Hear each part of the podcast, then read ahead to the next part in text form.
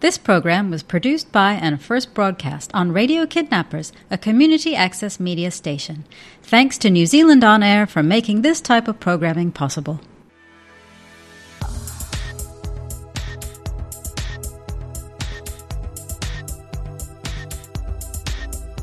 Hello, and welcome to Growing You, Growing Your Business with me, Tony Walker.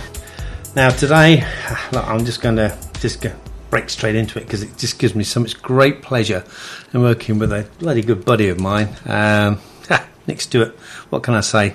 Look, Nick, um, as a fellow broadcaster uh, on Radio Kidnappers, I know you have your own little radio slot here too. I have been doing it for a long time, so I've got a lot to learn from this fella. He's he's well versed in this sort of stuff, so um, it's an absolute pleasure just to be in your space once uh, once again. Uh, we uh, we've been working together for for a little while now, and it's just, I guess, for me, just just being in your space is always always very special for me. Uh, I actually learn a great deal from you, just observing you. So, mate, just tell the audience, tell them what makes you tick. What? What makes me tick? Yes. well, firstly, I should just say thank you for those kind words. You're most welcome. And it's great to be here with you. So, what makes me tick? Uh, well, I, I I like making things work. yeah. Um, so it's kind of like I like helping people, and I like to formulate like a strategy and a concept and see it come to fruition and to see it realised. Um, I don't know. I've always been I've always been a bit of a tinkerer like that. I like to, and I'm also I like to get the last little bit. In other words, I'm not. It's the kind of a little bit of that kind of perfectionist. I really like to see something done well, uh, and it frustrates me if it's not Yeah. uh, which yeah, just as I, I am who I am. Yeah, And, and again, just in just just watching how you go through that process, um, and being ex-military myself, um, you are actually a very, very, very, very detailed planner, and that I see that as a huge strength of yours. And this is what you know we need more in this country is that ability to lead and to plan and to actually action plans. Um, and sometimes, you know, some people uh, don't quite see uh, the the end product as well as as the as the true leaders do. And sometimes our communications has to be a little bit more direct just to get the point across.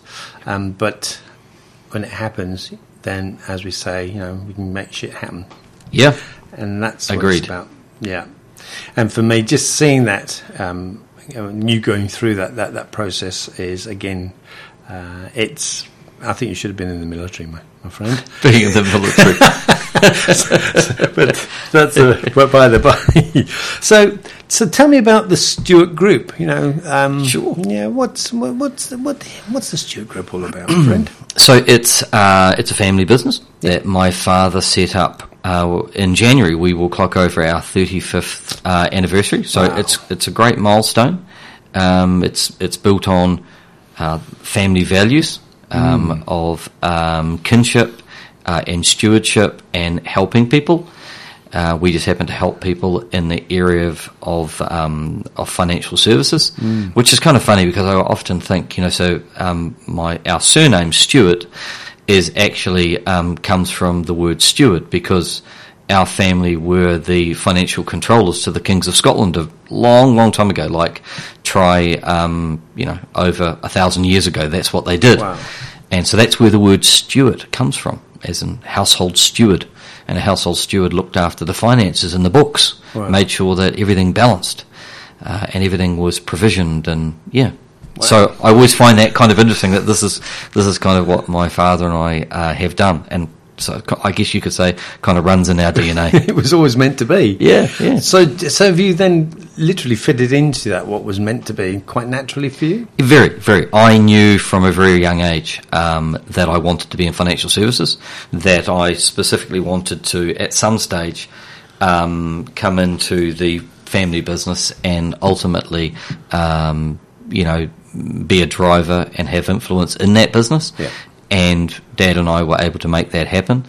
Um, which was absolutely fabulous, Yeah. but but I knew with absolute clarity what I wanted to do when I've told the story before, so please excuse any listener that's heard this before.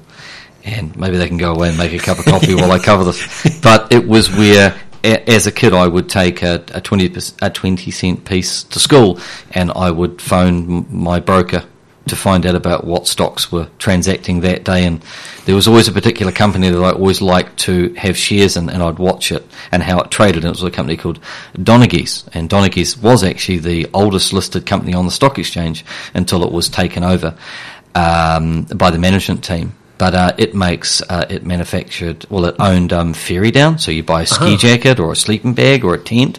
Uh, there was Donaghy's rope, so I always made sure that my ski jackets were um, when I was younger and I skied a lot. I would have um, a Fairydown ski jacket. I'd have a Fairydown sleeping bag, a Fairydown tent because I really wanted to support the company that I had shares in.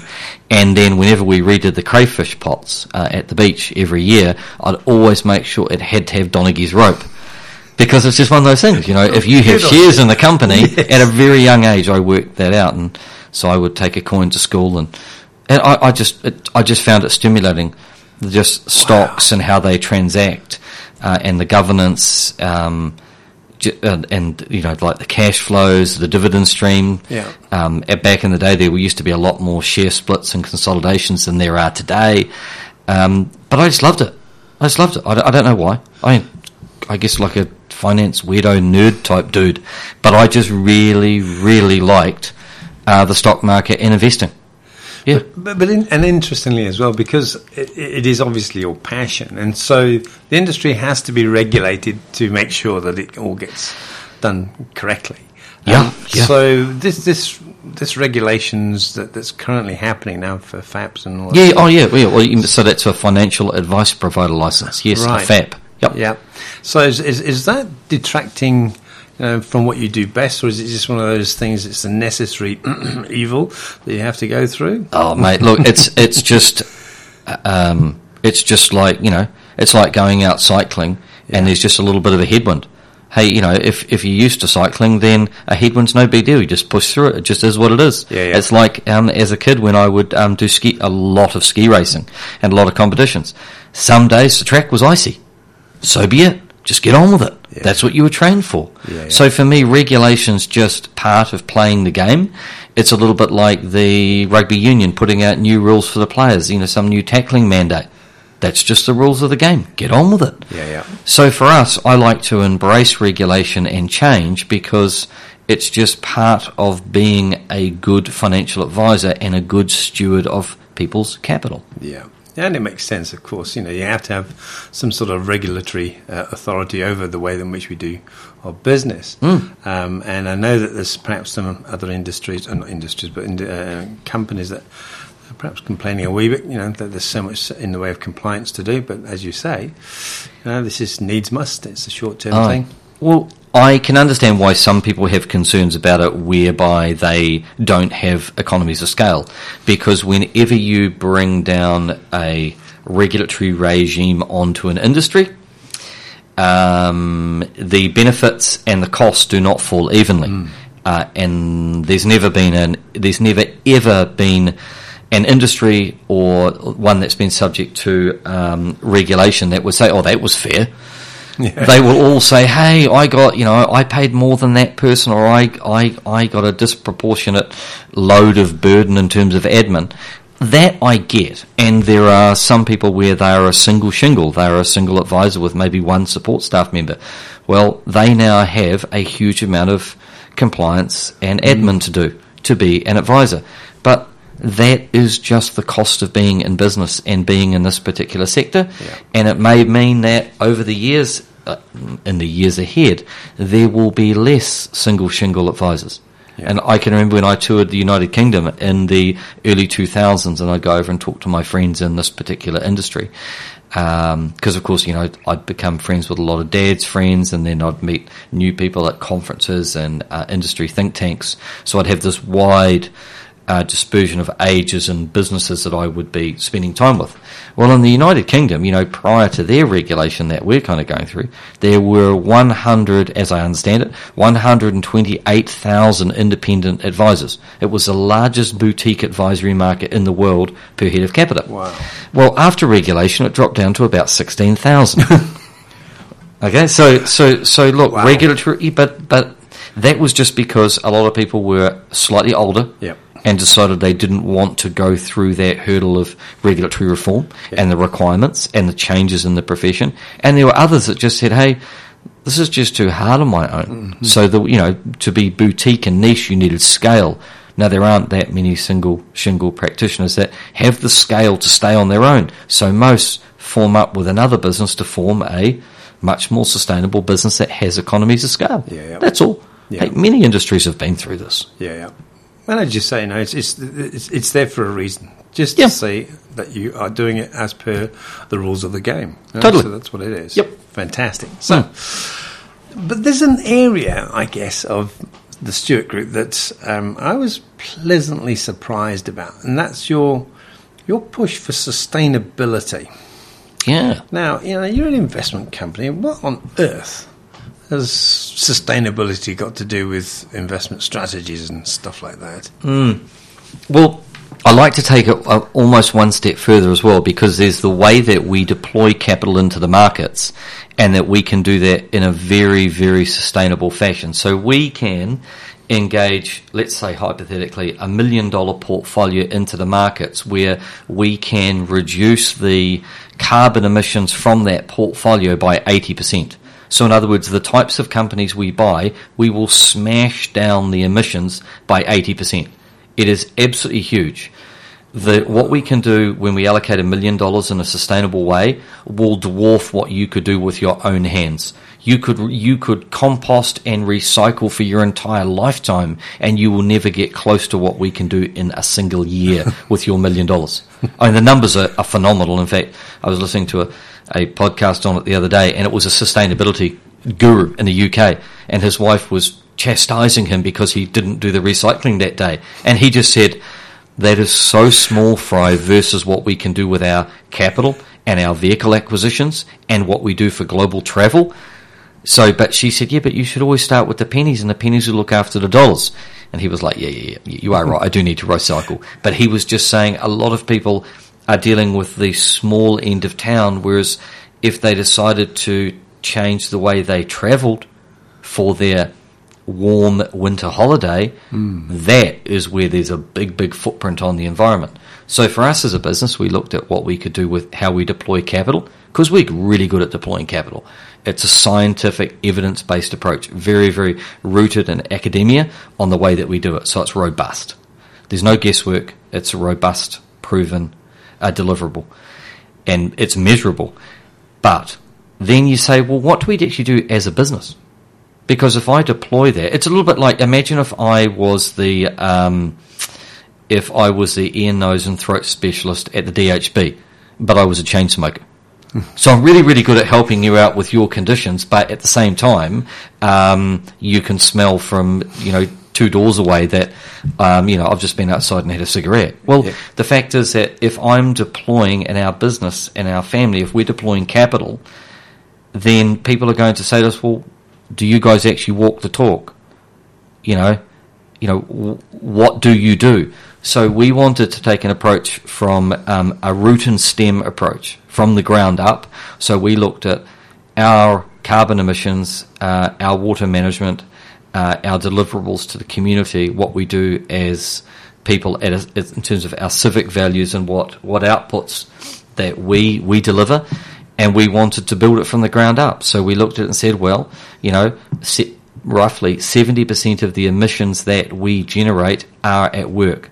So when you and I go to the office, our respective offices, most of our carbon footprint is going to be at the office because we've got uh, printers, computers, air conditioning running, scanners, you know, big servers, you name it. We, everything runs at the office. Whereas at home, it's actually quite light because, you know, say, let's say you get up at six, you're out the door by 7.45, um, you get back and it's um, 5.45, and let's say you turn the lights off at nine. Well, you're hardly even there. Most Yeah. of the time you're asleep. So if you think, then you go, okay, so therefore, for our team um, and our family members that work in the business, that means that most of the footprint that we have on the planet is going to be at work. So therefore, let's work on work. So that's why we um, sold our internal combustion engines, went to EVs.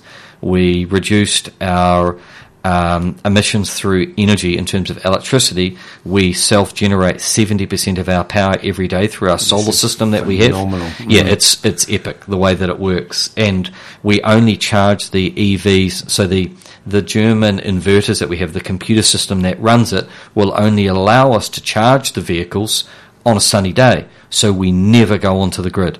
The cars will not be charged on Wow. anything from Huntly. No dirty coal from Huntly. So in other words, from the grid.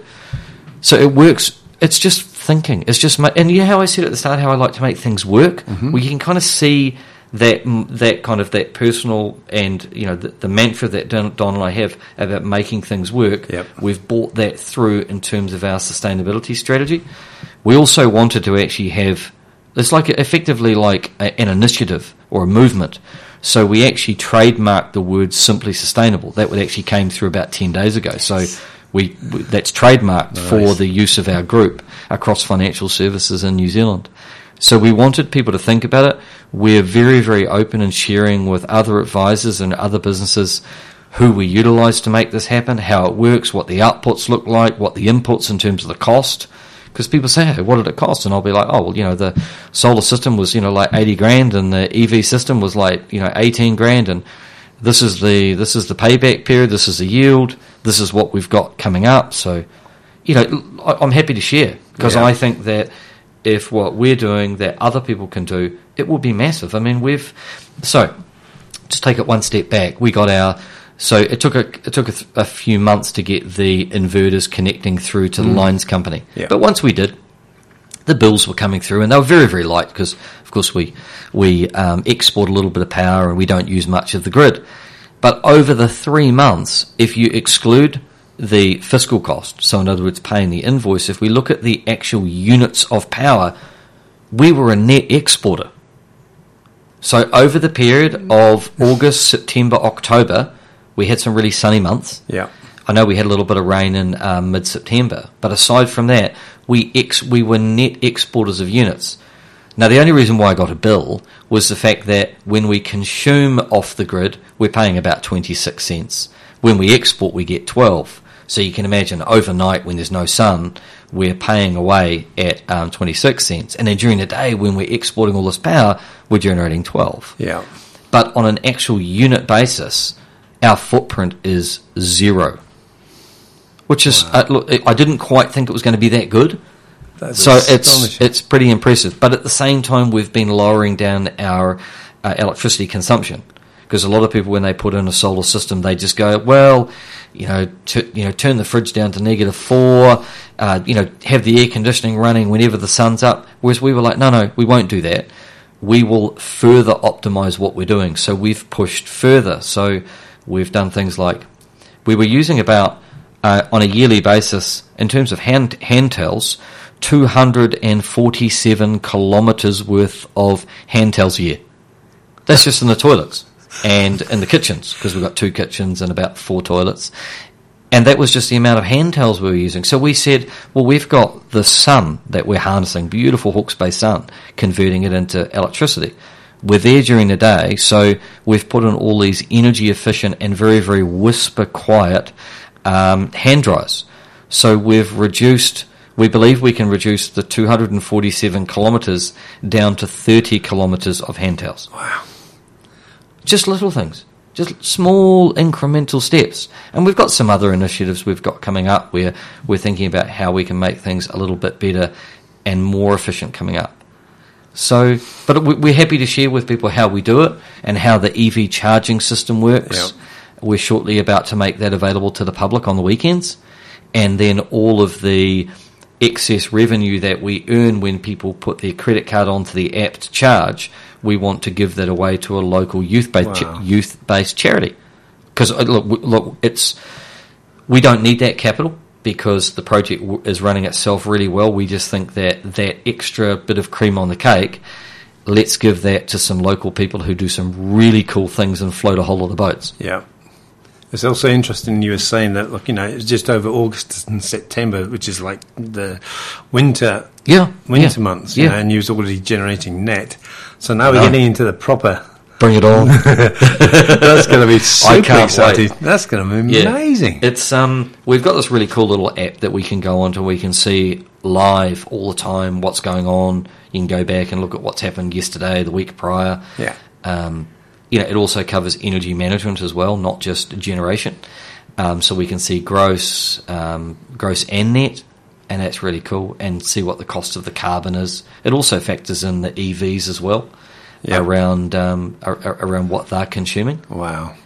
So Uh, pretty cool. See, and I guess the, the, the bit that really, really excites me, and and and, and I guess just stamps uh, the, the Stewart Group's personality on, on, giving back. I guess you know, as you were saying, that you're quite open and honest to, to share that information and everything that, that you've gone through to, to, to get this. And I know, I know all the, the trials that you've had to go through initially to get it online, but by goodness me, now you're online. It's it's um, it's it's such a an amazing thing to, to witness.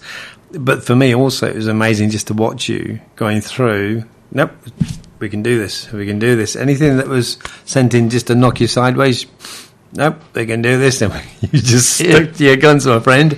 You know, Yeah. and, and that is is just that. That's the bit that I'm really privileged, I guess, just to see um, uh, uh, about you. You know, and how you, as you rightly say, you, you stay focused. You stay focused with a passion. So you know, so when when people see uh, Nick on a mission, um, I can honestly say he's on a mission not just to crush people. Uh, he's on a mission to achieve stuff that to the benefit of others. That Yeah. That is the bit that I just really admire about you, my friend. Thank you. Well, and I, I- you know, I think that part of the thing that you know, I've, I'm in my 21st year of doing this, um, as in my um, career with Stewart Group. Um, I started in uh, investment banking prior to that, but in terms of providing retail financial advice to um, the public, I've been doing this for 21 years, and I think it's one of those things where I think if you're going to do that and you're going to be a, a fiduciary, so I walk in the shoes of our clients. So we're a fee-only provider. Um, you know, we we're we're bound a, as a fiduciary to put their interests ahead of our own. You can't fluff that, you can't fudge it, and you certainly can't do it for two decades. Yeah, yeah.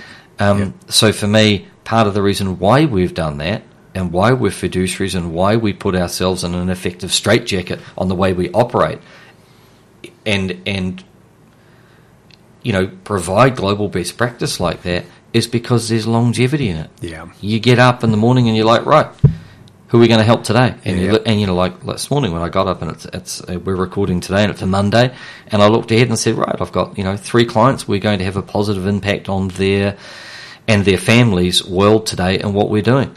Um, so you know, some of them I can have a much bigger impact than others.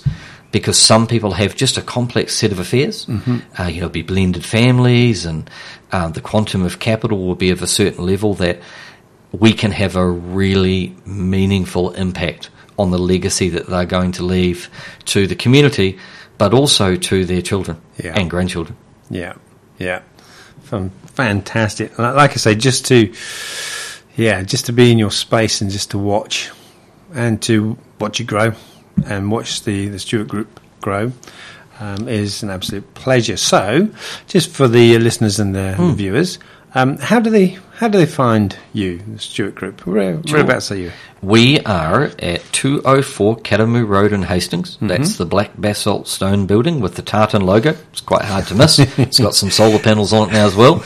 Or we're on the terrace in Wellington. So we have two locations. All right. And people um, can just phone up and make an appointment and um, come in and have, have a coffee. We make a really good brew. Yes, they do.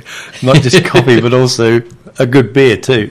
Yeah, we do. Yeah, Yes. we do. Yeah, we we la- we lay down the occasional ale. We've got Yeah. a little wee brewery at the office, and uh, one of our team members is a dab hand, along with a little bit of oversight from some of us who have some colourful ideas to add. Like we've added um, Stewart family honey in. We've Mm. added um, you know things like orange peel.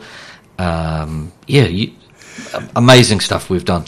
That's and most of the met. time, most of the time, the beer is good. Yes, that's how we met. That was over a beer, so that was very fortuitous. Yeah. So, um, and also, what about websites? Um, how else can they can they get you over the? Yeah, well, look, um, well, they can read uh, my Canny View post every Saturday in the Hawke's Bay today. They Right. can listen every second Tuesday to our Canny View radio show here at Kate Kidnappers. Yeah. Or you just jump on the web onto the website, which is www.stewartgroup.co.nz. Perfect. That is the traditional Scottish spelling, S T E W A R T. Aha. And we kept the traditional Scot rather than the French one, which is the S T U A R T. Yeah. There you go. Yeah. And this is why this man is all about distinction. And it's been an absolute pleasure to talk with you today, my friend. And looking forward to seeing what great things you do in the future. Thank you. Fantastic. Thanks, Cheers, Nate. buddy. Cheers. This program was produced by and first broadcast on Radio Kidnappers, a community access media station. Thanks to New Zealand On Air for making this type of programming possible.